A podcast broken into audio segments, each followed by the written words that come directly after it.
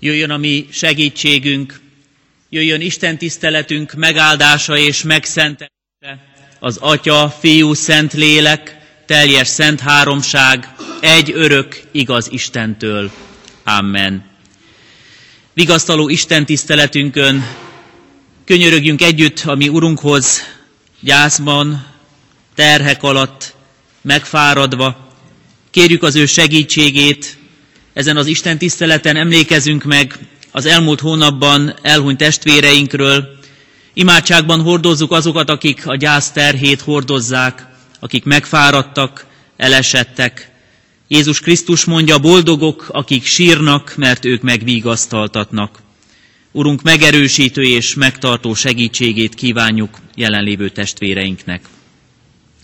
Fennállva énekeljük a 32. Zsoltárunk első versét, szólítsuk meg ezzel a Zsoltárral Urunkat. A 32. Zsoltár első verse így kezdődik. Ó, mely boldog az oly ember éltébe, akit az Isten bevett kegyelmébe.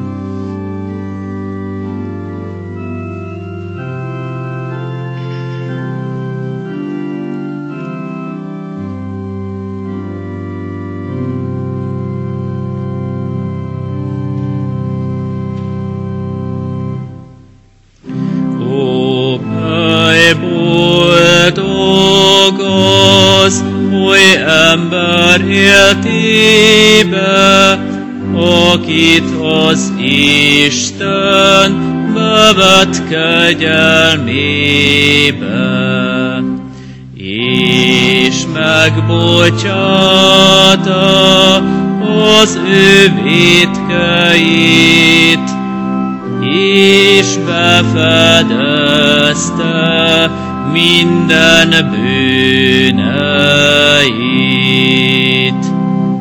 Boldog, akinek ő nagy hamissága, Istentől néki nincs tulajdonítva, és csalártság nincsen ő szívében, tettetés nélkül jár életében.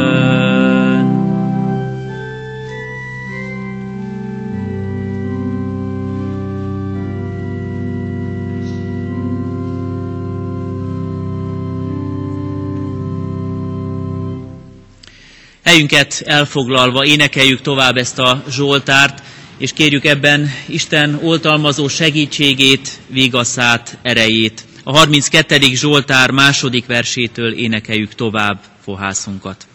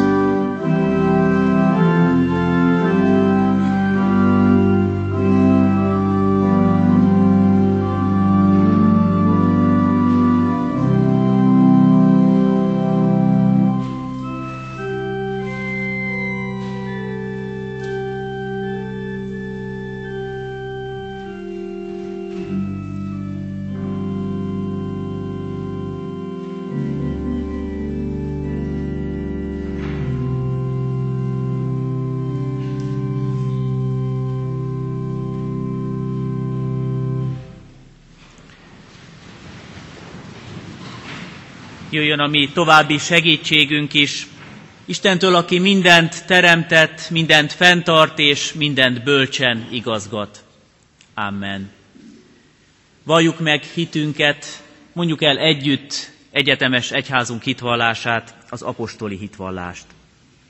Hiszek egy Istenben, mindenható Atyában, mennek és földnek teremtőjében, és Jézus Krisztusban, az ő egyszülött fiában, ami Urunkban, aki fogantatott szent lélektől, született Szűz Máriától, szenvedett Poncius Pilátus alatt, megfeszítették, meghalt és eltemették. Alászállt a poklokra, harmadnapon feltámadt a halottak közül, fölment a mennybe, ott ül a mindenható Atyaisten jobbján, onnan jön el ítélni élőket és holtakat. Hiszek szent lélekben, hiszem az egyetemes anyaszent egyházat, a szentek közösségét, a bűnök bocsánatát, a test feltámadását és az örök életet. Amen. Most álljunk meg imádságban Isten színe előtt, kérjük az ő kegyelmét és áldását életünkre, fohászkodjunk.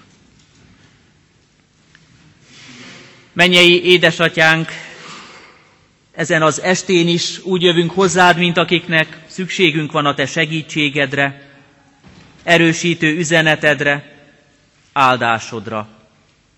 Téged kérünk, Urunk, hogy minden szükségünkben jöjj közel hozzánk az általad kínált megoldással. Mi nem tudjuk sokszor, mi a jó nekünk. Néha azt gondoljuk, hogy tudjuk, mit kellene tenned, de a mi megoldásaink gyakran kudarccal érnének véget. Segíts te minket, és add azt a békességet, ami csak tőled jöhet. Segíts el minket a testi-lelki gyógyulásra, bátoríts és igazíts el, vigasztalj és tanácsolj minket, vezess bennünket. Szeretnénk most a te közeledben, ebben a gyülekezeti közösségben is úgy elcsendesedni, hogy a mi emberi készségünkre a te áldásod jöhessen. Elfogadni mindazt, amit ebben az órában felkínálsz nekünk.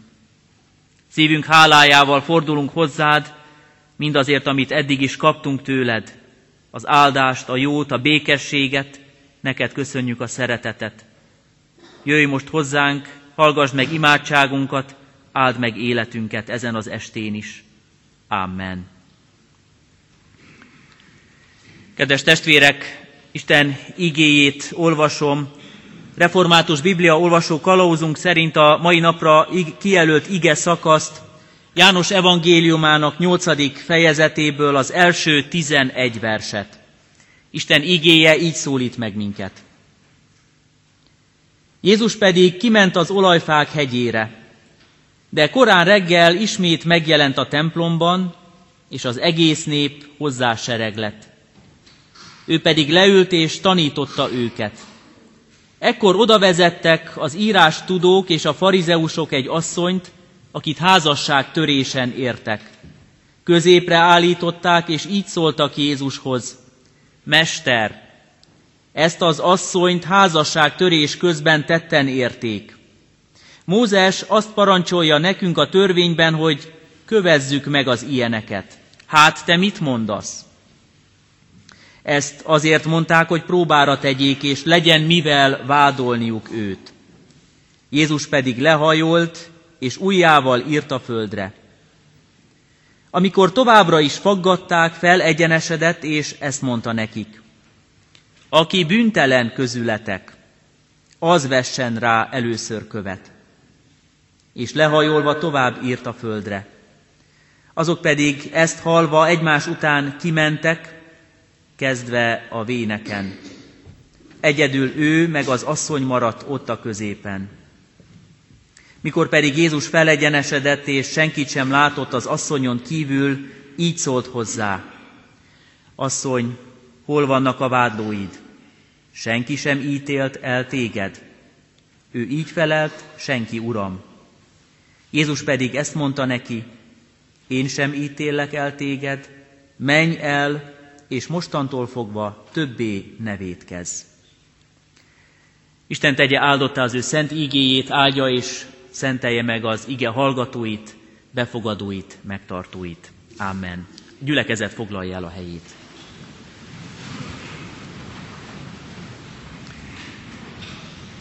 Kedves testvérek, a bibliaolvasó kalauz szerint mai napra kijelölt igénk elég ismert igerész. Ha talán néhányan nem is ismernék magát a történetet, azért sokszor hallják abból az egyik leggyakrabban idézett mondatot: az vesse rá az első követ, aki nem hibás, aki nem vétkes, akinek nincs bűne. Nézzük most meg ennek a történetnek, a mai kijelölt igerészünknek úgy az üzenetét, hogy 3 pontban figyelhetünk majd arra, ami elénk jön. A történetben egyrészt magát a cselekményt, hogy kik, miért, hogyan kerülnek oda Jézushoz. Figyeljük meg a teológiáját, azt a mondanivalót, ami valahogy úgy fogalmazható meg, hogy Jézus Krisztusban minden más megvilágításba kerülhet, hogy ő a megoldás, és mi a megoldás ebben az esetben. És végül a találkozási pontot is keressük meg, azt a gyakorlatot, a praxist, hogy mi mit érthetünk meg ebből, hogyan szeretné Isten jobbá tenni életünket. Segítsen el minket bölcsességre, vezéreljen jóságra, megértésre, legyen ez az alkalom is, találkozás vele, előrevívő számunkra. Amikor felolvastam a történetet és felidéztük, akkor talán sokan el is képzelték, ahogy Jézus a reggeli órában ott van és próbál tanítani, az imádságos éjszaka után megjelenik, és egyre többen és többen veszik őt körbe, mint egy gyűrűbe zárva, és hirtelen változik a közeg, a gyűrű már nem csak igére figyelő közösség, hanem támadó, tele feszültséggel teli közösségé változik. Mert oda jön egy csoport, magával hozva valakit, akit, ahogy hallottuk, olvastuk, ismerjük a történetet, házasságtörésen kapnak. Ebben a történetben, ahogy versről versre halad az ember, egyre több és több a feszültség.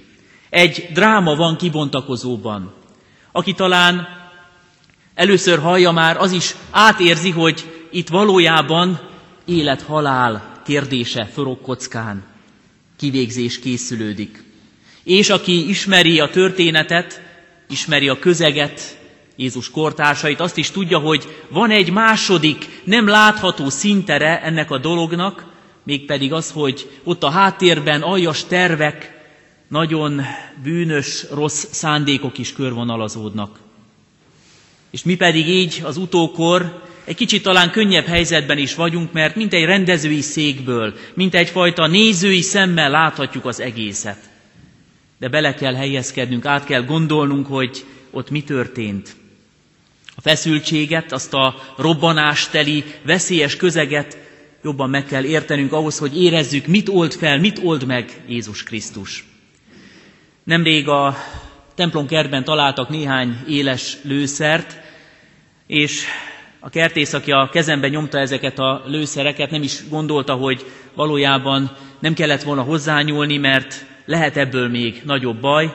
Egyesek túl bagatelizálták a dolgot, akik látták ezt a megtalált lőszert, mások meg túl komolyan vették és elmenekültek a környékről, úgyhogy meg kellett várni, amíg kijönnek a rendőrök, tűzszerészek, és elmagyarázták, elmondták, hogy bizony azért ez, amíg nem mentesítik ezt a helyszínt, és amíg nem semlegesítik az éles lőszereket, a világháborús lőszereket, addig azért veszélynek van kitéve az ember. És miközben ott sokan izgatottak voltak, és átérezték a feszültséget, mindenki tudta, hogy meg kell várni azt, aki szakértője ennek a dolognak, aki hozzáértő, és el tudja venni, úgymond, a feszültség okát, fel tudja oldani azt, ami akár bajt is eredményezhet. És ahogy itt látjuk ezt a történetet, arra kell figyelnünk, hogy Jézus maga az, aki semlegesíthette, feloldotta, megoldotta azt a nagyon veszélyes, feszült helyzetet, és szó szerint megmentette az asszony életét. Ott van a középen, és mint mindig, ő volt a megoldás. Sokan talán úgy mentek oda, hogy temetni mentek azt a nőt. Sokan, akik ismerték a hátsó indítékokat, szándékokat, meghallották a kérdést, már talán Jézus ügyét is temették. Ebből már nem lehet jól kijönni. És mégis látjuk, értjük, Jézus Krisztus ott is bebizonyította, ő az élet ura.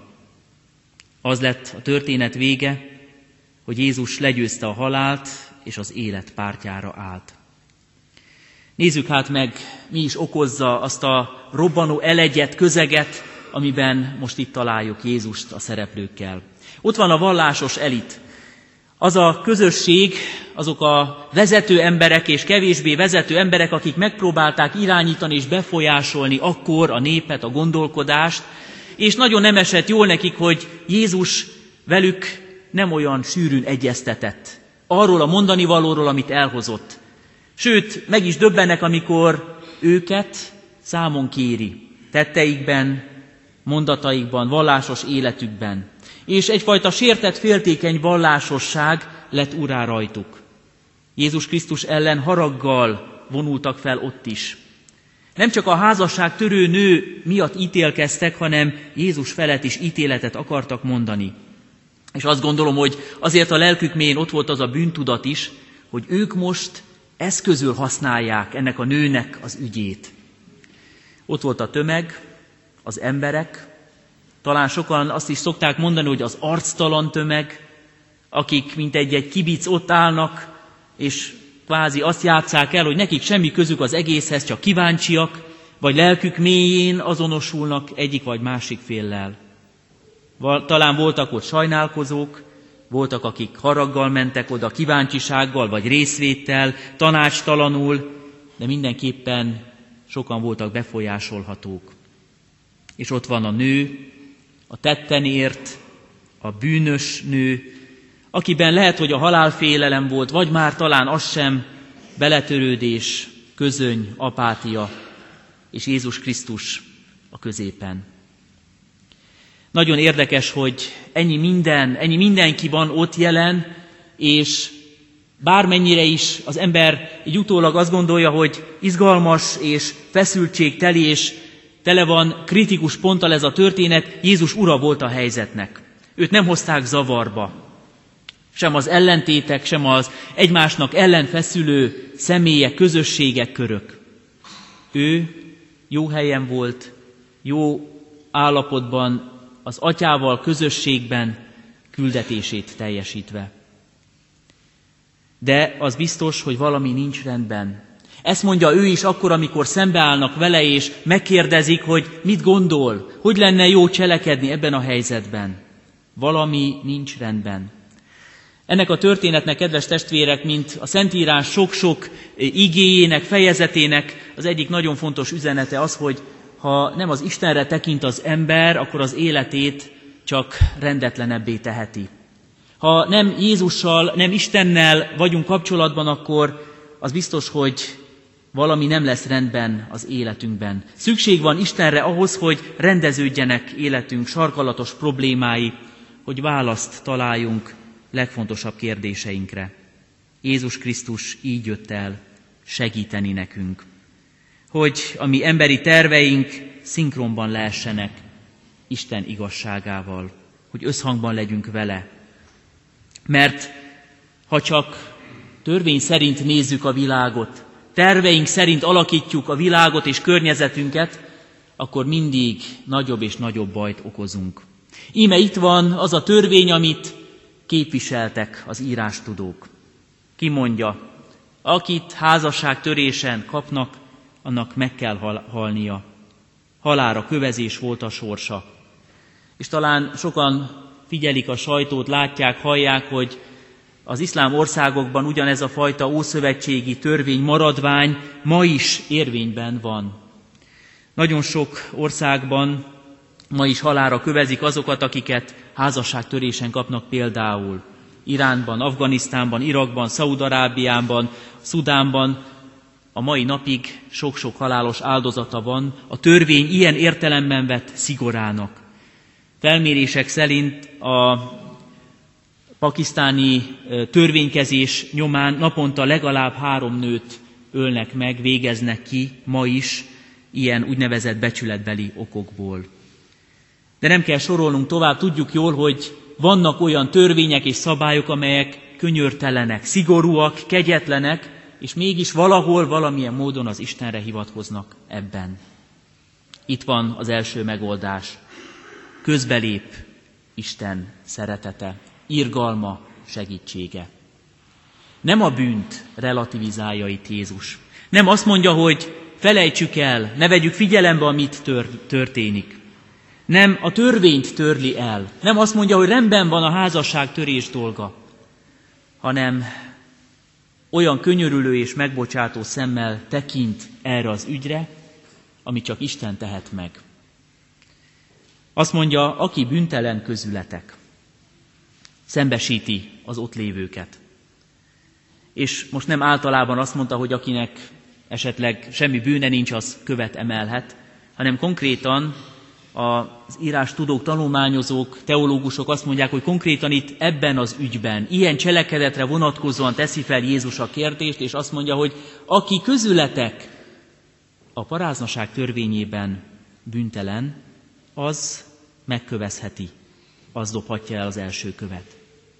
Mindannyiukat, akik ott vannak, szembesíti Jézus Krisztus önmagukkal. És azt gondolom, hogy ma is nagyon jó ezt látnunk, amikor megállunk Jézus előtt, és enged minket szembenézni hibáinkkal, gyarlóságunkkal, esendőségünkkel, és ebben megváltozik a mi gondolkodásunk. Könyörületességet szül bennünk. Engedi, hogy vele tisztázzuk a dolgainkat, és mi személy szerint álljunk oda elé.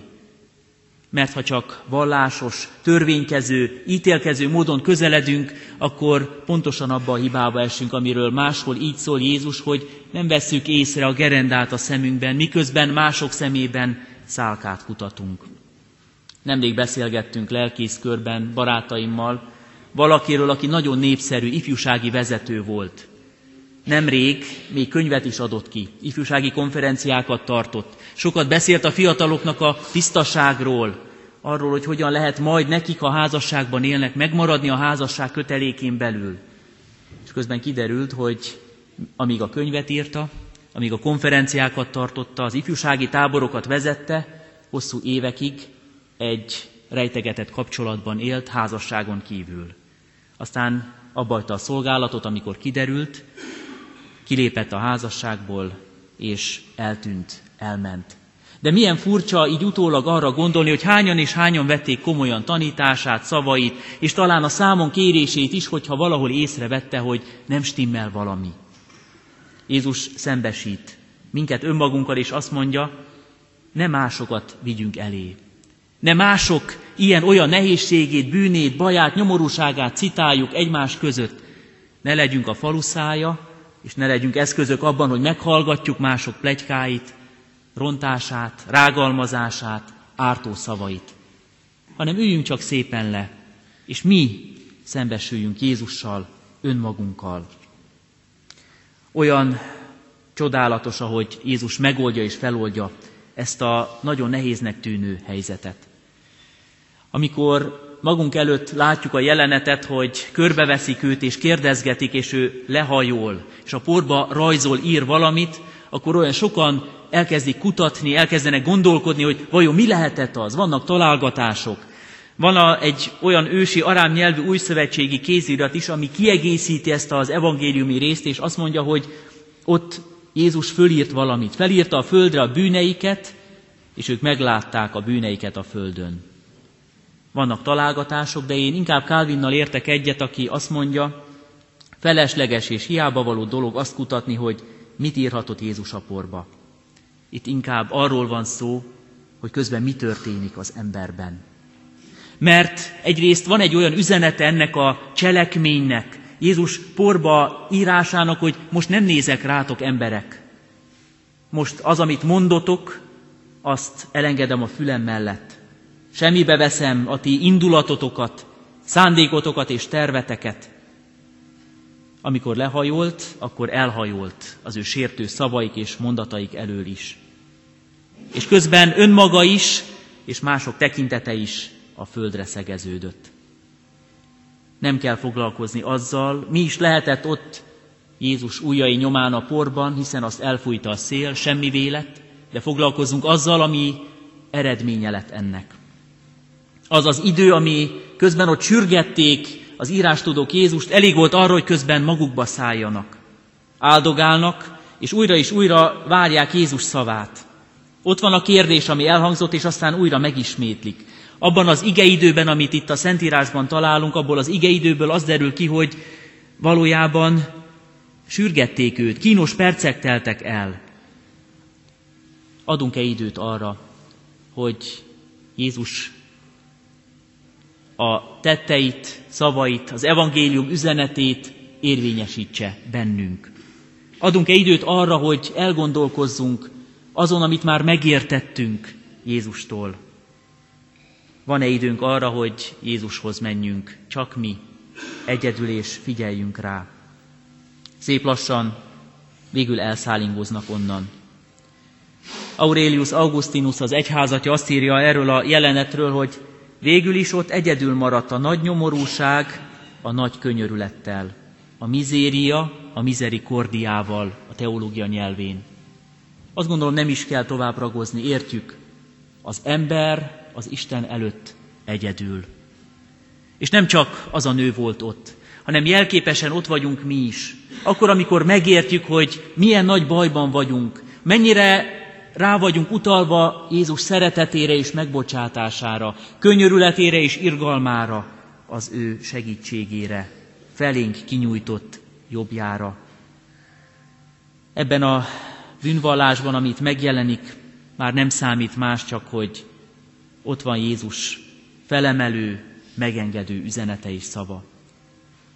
Ezért látjuk mi keresztény emberek úgy a bűn kérdését, hogy azt nem rejtegetni kell, hanem feltárni az Isten előtt. Olyan állapot az ember nyomorúsága, amiben megvallja, felismeri, hogy Isten segítségére szorulunk. Hisz bűnösök vagyunk mi, akár a többi nép, és tudjuk, miben vétkeztünk, mikor, hol és miképp. Fogalmazhatjuk meg a költővel, hogy mennyire látjuk, értjük. Jézus nem tehetett mást, mint hogy annak a nőnek életet ajándékozott. Mert a bűnös ember így látja Jézust, mint megváltó, megtartó, mint szerető, mint irgalmas Istent, aki közel jön hozzánk, segít nekünk a megbocsátást megérteni. Ő bocsát meg, ő engedi el a nőt. Ezért jó ennek a történetnek az üzenetében meglátni azt, hogy már nem az emberi szándék és terv érvényesül. Már rég nem arról van szó, hogy hányan vannak ott Jézus körül, és milyen lelki állapotban, hanem az, hogy Jézus mit tudott elérni a résztvevőkben. Megértő, együttérző, segítő Szent Úr, aki ennek az asszonynak bűnbocsánatot ajándékoz, aki az embernek megbocsátást hoz el. Olyan nehéz önmagunknak is megbocsátani sokszor, olyan nehéz elengedni azt, amit már Isten elenged. Ez is benne van ebben a történetben. Ott van, ahogy az asszony csodálkozva és egyedül magányosan Jézus előtt üldögél. Elengedi őt, és azt mondja, eredj el, többet ne vétkezzél. Engedjük el azt, amit el kell engednünk. Jézus, amikor ennek a nőnek a megbocsátással ezt az irgalmat és kegyelmet is felfedi, az Isten szeretetét, akkor új életet ajándékoz. Ezért hisszük azt, hogy itt nem a bűnnek a leleplezése és elleplezése történik, hanem az új életre születés szemtanúi lehetünk. Házasságban, családban, kapcsolatainkban, múltra vonatkozó dolgainkban olyan jó, ha így tudunk megállni Isten előtt. Hogy ő úgy bocsát meg, hogy közben átformál minket. Úgy engedi el vétkeinket, hogy új életre, új döntésekre ösztönöz. Hogy segít a megszentelődés útján. Segít nekünk megváltozni.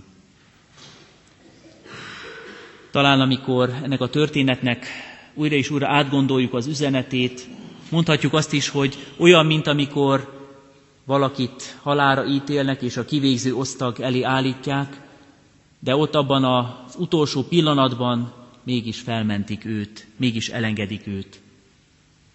Ott van a halálos ítélet, a halálos feszültség, és ott van a kegyelem. Amikor valakiről kimondják, hogy menthetetlen beteg, már a műtőbe se kell betolni, és utána mégis kapja a kegyelmi ítéletet, a diagnózist, elmúlt a betegség, csoda történt, meggyógyult. Amikor az ember az Isten előtt áll, ezt éli át. Reménytelen és menthetetlen ügyei rendeződnek. Fájdalmas gyászunkban, talán sokan úgy jöttünk most ide, úgy vannak itt, hogy nem látnak kiutat. És mégis jó ebben a történetben megtalálni Jézust, aki a halott ügyeket a legjobban tudja megoldani. Aki az élet ura. Jézus Krisztus ott a középpontban segített megérteni, hogy az ő kegyelmének a célja, hogy a bűnös ember üdvösségre jusson. Hogy amikor ő lehajol a beteghez és a bűnöshöz, akkor abban mindig gyógyulást, mindig feloldozást kínál, tovább lépési lehetőséget. Jó megérteni, hogy nekünk is mondja és üzeni, menj el, mostantól fogva ne vétkezz. Itt van az újrakezdés lehetősége, amit az ember számára biztosít. A mi tanítványságunknak, Jézus követésének ez az egyik legnagyobb csodája, hogy magával sodor, magával visz minket. És a harmadik üzenet, hogy nem csak elhív az új életre, hanem a feltételeit is megteremti, és ezt is tudjuk, mert ő meghalt helyettünk, értünk és miattunk. Azzal kezdtem, hogy egy robbanásig teljes, egy feszültséggel, teljes pillanatban csatlakozunk ehhez a történethez. Amikor nagyon sokan úgy gondolták, ott abból a szituációból, abból a helyzetből nem lehet jól kijönni. És mégis azt látjuk, hogy így a végén Jézus feloldotta, megoldotta ezt a problémát.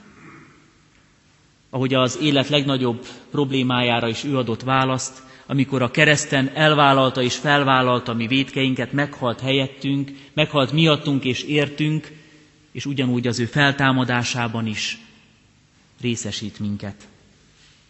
Gyászunknak, fájdalmunknak, terheinknek, emberi reménytelenségünknek és kétségbeesésünknek valóban Jézus előtt van a helye, és vele érthetjük meg, hogy oldja fel, hogy oldja meg azt, ami embernek lehetetlen. Adjunk ezért hálát most is, helyünkön maradva, imádságban fohászkodjunk.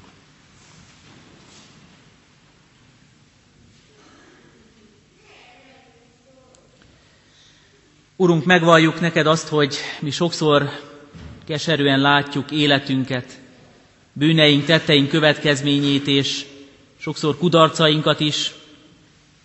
Légy irgalmas nekünk, bűnösöknek. Segíts minket reménytelenségünkben, kilátástalanságunkban, hogy új látást, hitet nyerjünk, erőt kapjunk. Köszönjük, hogy te azt üzened most is, ha megvalljuk bűneinket, akkor azok nem vádolnak többé, mert te sem vádolsz. Nem rovod föl, hanem eltörlöd a mi álnokságainkat, és a mi bűneinkről többé nem emlékezel meg. Áldunk téged és dicsőítünk ezért a szabadításért. És kérünk, hogy szabadíts meg attól a bűntől is, hogy kimondjuk, vagy nem mondjuk ki, csak ott van a szívünkben, hogy lehet, hogy Isten megbocsátotta nekik, hogy lehet, hogy Isten megbocsátott, és közben mi mégsem tudunk megbocsátani. Segíts, hogy meg tudjunk bocsátani magunknak és másoknak. Tégy minket szabaddá arra, hogy örvendezzünk szívünkben a te bocsánatod fölött. Hogy megtisztulva és megtisztítva menjünk tovább, azon az úton, amelyiken már járhatunk veled. Segíts, hogy elinduljunk, ha még nem indultunk el, és átélhessük a csodát, amit ígértél, hogy te velünk vagy, minden napon a világ végezetéig. És imádkozunk, Urunk, azért, hogyha gyászban, a terhek alatt, keserűségünkben nem látjuk a kivezető utat, akkor te adj nekünk erőt óráról órára, percről percre, hogy átvészeljük, elhordozzuk nehézségeinket. Segíts meg, Urunk, ebben is. Téged hívunk, téged várunk, téged kérünk. Köszönjük, hogy rád bízhatjuk azokat, akik most itt vannak, ennek az istentiszteletnek a közösségében, különösképpen a friss gyász terhét hordozókért kérünk, hogy vigasztaló szent lelkeddel állj melléjük, segítsd fel őket. Köszönjük, hogy most is tudjuk, meghallgatsz minket. Imádságot meghallgató, szerető Istenünk. Amen. Fennállva mondjuk el a mi Urunktól tanult imádságunkat is. Mi, Atyánk, aki a mennyekben vagy, szenteltessék meg a te neved, jöjjön el a te országod, legyen meg a te akaratod, amint a mennyben, úgy a földön is. Mindennapi kenyerünket add meg nékünk ma, és bocsásd meg vétkeinket, miképpen mi is megbocsátunk az ellenünk vétkezőknek. És ne vigy minket kísértésbe, de szabadíts meg a gonosztól, mert tiéd az ország, a hatalom és a dicsőség, mind örökké. Amen. Kérjük és fogadjuk Isten áldását. Az Atyának szeretete, a Fiúnak kegyelme, a Szentlélek vigasztalása legyen és maradjon velünk. Amen. Imádságban is megemlékeztünk a gyászolókról.